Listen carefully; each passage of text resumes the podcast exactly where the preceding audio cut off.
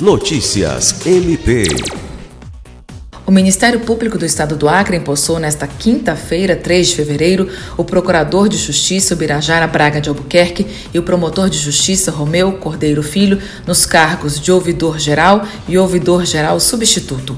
Os membros do Ministério Público foram empossados pelo Procurador-Geral de Justiça Danilo Louvisaro do Nascimento e permanecem no cargo até 2024. O procurador-geral Danilo Lovisaro agradeceu ao Colégio de Procuradores de Justiça que acolheram suas indicações para ouvidor-geral e ouvidor-geral substituto e destacou que é através da ouvidoria que recebemos todas as reclamações, mesmo as que não dizem respeito ao Ministério Público, mas que o órgão deve fazer o encaminhamento de forma célere e precisa.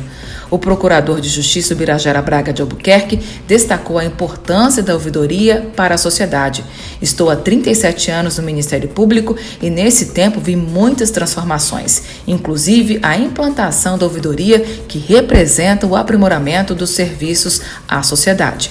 O ouvidor-geral substituto promotor de justiça Romeu Cordeiro Filho agradeceu o convite do Dr. Birajara e a confiança do Dr. Danilo. Alice Regina para a Agência de Notícias do Ministério Público do Acre.